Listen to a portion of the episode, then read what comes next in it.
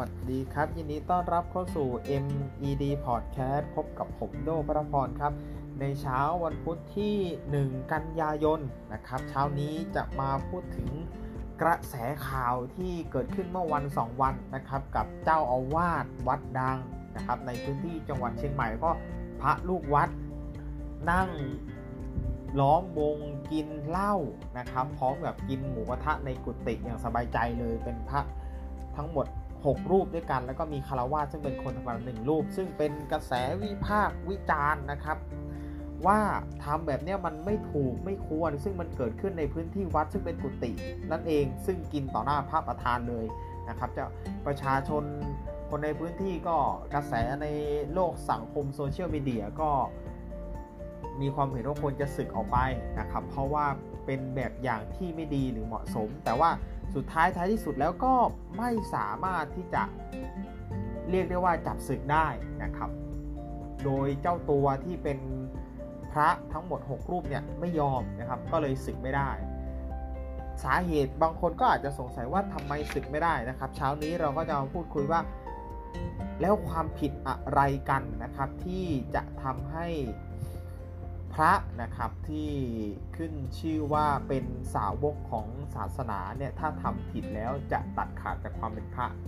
โดยทันทีนะครับถึงแม้ยอมหรือไม่ยอมก็ตัดขาด ซึ่งความผิดนั้นนะครับเขาเรียกว่าคุรุกาบัตนะครับหรือว่าเป็นความผิดหนักจริง ๆ แล้วมีโทษร้ายแรง 2อย่างคือเขาเรียกว่าอาบัตสังฆาทิเลศนะครับซึ่งเป็นความผิดร้ายแรงกับความผิด ที่เรียกว่าปาราชิก ซึ่งถ้าทำผิดในหมวดหมู่ปาราชิกเนี่ยจะถือว่าตัดขาดจากความเป็นพระทันทีนะครับ โดยความผิดที่มีส่วนเกี่ยวข้องกับปาราชิกจริง ๆ แล้วโดนระบุออกไปทั้งหมด 4 ข้อด้วยกันนะครับ 4 ข้อด้วยกันซึ่งอยู่ในศีล 227 ข้อนะครับของพระสงฆ์ที่ได้ถือ ธรรมวินัยนะครับที่ทางพระพุทธเจ้าท่านได้ประทานเอาไว้นะครับ ข้อแรกนะครับคือการเสพเมถุน คือการเสพเมถุนคือเหมือนมันไม่ใช่การเสพเมถุนไม่ได้หมายว่าไปเสพสิ่งเสพติดนะครับ แต่ในที่นี้หมายถึงว่า การร่วมเพศสัมพันธ์กับมนุษย์มนุษย์หรือว่าสัตว์นะครับ แม้กระทั่งซากศพก็ไม่เว้นนะครับ แล้วก็จะมีคำอธิบายกล่าวว่า ไม่เพียงแค่บางครั้งบางทีอาจจะไปจับสัมผัสหรืออะไรหรือเปล่า แต่ว่าถ้าจิตใจหรืออารมณ์เนี่ยสัมผัสเพียงแค่ส่วนหนึ่งเมล็ดงา ก็ถือว่าเป็นความผิดปราชิกแล้วจะตัดขาดจากความเป็นพระทันที ถึงแม้ว่าผู้อื่นจะรู้หรือไม่รู้ก็ถือว่าตัดขาดทันทีนะครับ ข้อ2นะครับคือการถือเอาทรัพย์ที่ไม่ใช่ของตนเนี่ยมาไว้ในครอบครองนะครับ จากบ้านก็ดีจากป่าก็ดีหรือว่าขโมยนะครับ ซึ่งในสมัยพุทธกาลเนี่ยเขาเรียกว่าในราคา 5 มาศกซึ่งถ้าตีเป็นเงินไทยก็ 1 บาทนะครับ ถ้าเอาของที่ไม่ใช่ของคนอื่นมาเป็นของตนเนี่ยก็เหมือนขโมยเนี่แหละขโมยของที่มูลค่าขั้นต่ำหนึ่งบาทหนึ่งบาทเนี่ยก็ถือว่าเป็นความผิดประราชิกตัดขาดจากความเป็นพระโดยที่ผู้อื่นรู้หรือไม่รู้นะครับ ข้อที่ 3 คือการ พากจากชีวิตของมนุษย์หรือว่าพูดง่ายๆ คือการฆ่าคนนั่นเองนะครับ การแสวงหาเครื่องมือเครื่องใช้นะครับ หรือว่ากระทำเองหรือว่าไปจ้างวานฆ่าหรือมีการพูดหวานล้อมให้คนนี้ไปฆ่าคนนั้นนะครับ หรือว่าพูดให้คนคนนั้นที่กำลังตกอยู่ในภวังของความเครียดหรือความเศร้าเนี่ย ยินดีที่จะตายนะครับ โดยที่เจตนาหรือไม่เจตนาก็แล้วโดยแต่นะครับ แม้ไม่เว้นแม้กระทั่งการบอกว่าให้บุคคลที่เป็นแม่เนี่ยไปทำแท้งก็ถือเป็นการฆ่านะครับ ถ้าผิดตรงข้อนี้ก็ถือว่าเป็นประชิกเช่นเดียวกันนะครับ ก็คือไม่ว่าการทำอะไรทั้งทางตรงหรือว่าทางอ้อมก็แล้วแต่ที่ทำให้คนคนนึงเสียชีวิตไปก็ถือว่า เป็นอาบัตในขั้นของปาราชิก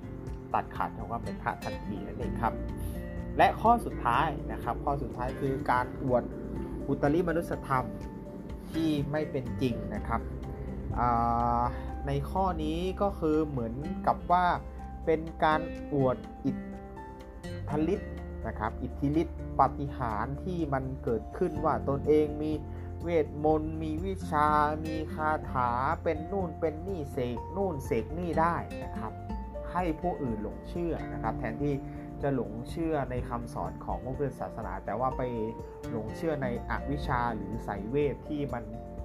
เกิดทางด้านลบมากกว่านะครับ ก็จะถือว่าตัดขาดจากความเป็นพระสงฆ์นะครับ โดยโทษของอาบัติปาราชิกอย่างที่บอกไปนะครับพระสงฆ์เนี่ยถ้าหากต้องอาบัติใน 4 ข้อนะครับ ข้อใดหรือข้อ1ก็แล้วแต่นะครับ แม้จะไม่กล่าวลาสิกขาบทหรือว่าไม่โดนจับศึกก็ถือว่าขาดจากความเป็นพระภิกษุทันทีนะครับ เมื่อความผิดสำเร็จเมื่อขาดจากความเป็นพระแล้วก็ถือว่าไม่ใช่ภิกษุต่อไป นะครับ ไม่สามารถอยู่ร่วมกับพระสงฆ์หรือหมู่คณะสงฆ์ได้นะครับ ต้องลาสิกขาบทออกจากความเป็นพระทันทีมิฉะนั้นจะกลายเป็นพวก ซึ่งเราเคยได้ยินนะในเนื้อข่าวว่าอารัชีอารัชีนะครับ ซึ่งแปลว่าผู้ไม่ละอายนะครับ ซึ่งในประเทศไทยหรือสังคมที่เราเห็นก็คือ ยังมีเรียกว่าพระที่อยู่ในหมวดของอารัชีอยู่เยอะแยะมากมายนะครับ อยู่เยอะแยะมากมายในสังคมไทยเรา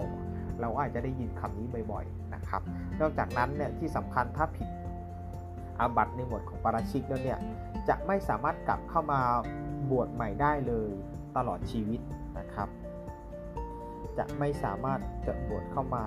ใหม่ได้เลยตลอดชีวิต แม้จะบวชเข้ามาก็จะไม่ใช่ภิกษุที่ถูกต้องตาม ระธรรมวินัยนะครับ นี่เราก็เรียกว่าเป็นกระแสร้อนแรงของทางฝั่งผ้าเหลืองนะครับที่นำมาฝากกันนะครับว่าเอ๊ะถ้าผิดแบบไหนอะไรยังไงทำตัวไม่เหมาะสมแบบไหนที่จะถือว่าตัดขาดจากวันพระแต่ในกรณีของเคสเจ้าอาวาสแล้วก็พระลูกวัดรวมถึงคารวาสหนึ่งคนนะครับรวมเป็น 7 คนที่ล้อมวงกินเหล้าแล้วก็กินหมูกระทะหน้าองค์พระประธาน ถึงแม้ว่าจะผิดแต่พ ระเจ้าตัวก็เรียกได้ว่าไม่เต็มใจที่จะศึกออกไปก็ถือว่ายังมีความเป็นพระอยู่นะครับ แต่ว่าก็ต้องมีการปรงอาบัติเป็นการเหมือนพูดง่ายๆคือการสารภาพต่อไปนะครับสำหรับ MED Podcast ในวันนี้ ก็ต้องขอลาไปก่อนแล้วพบกันใหม่ในครั้งหน้าสำหรับวันนี้สวัสดีครับ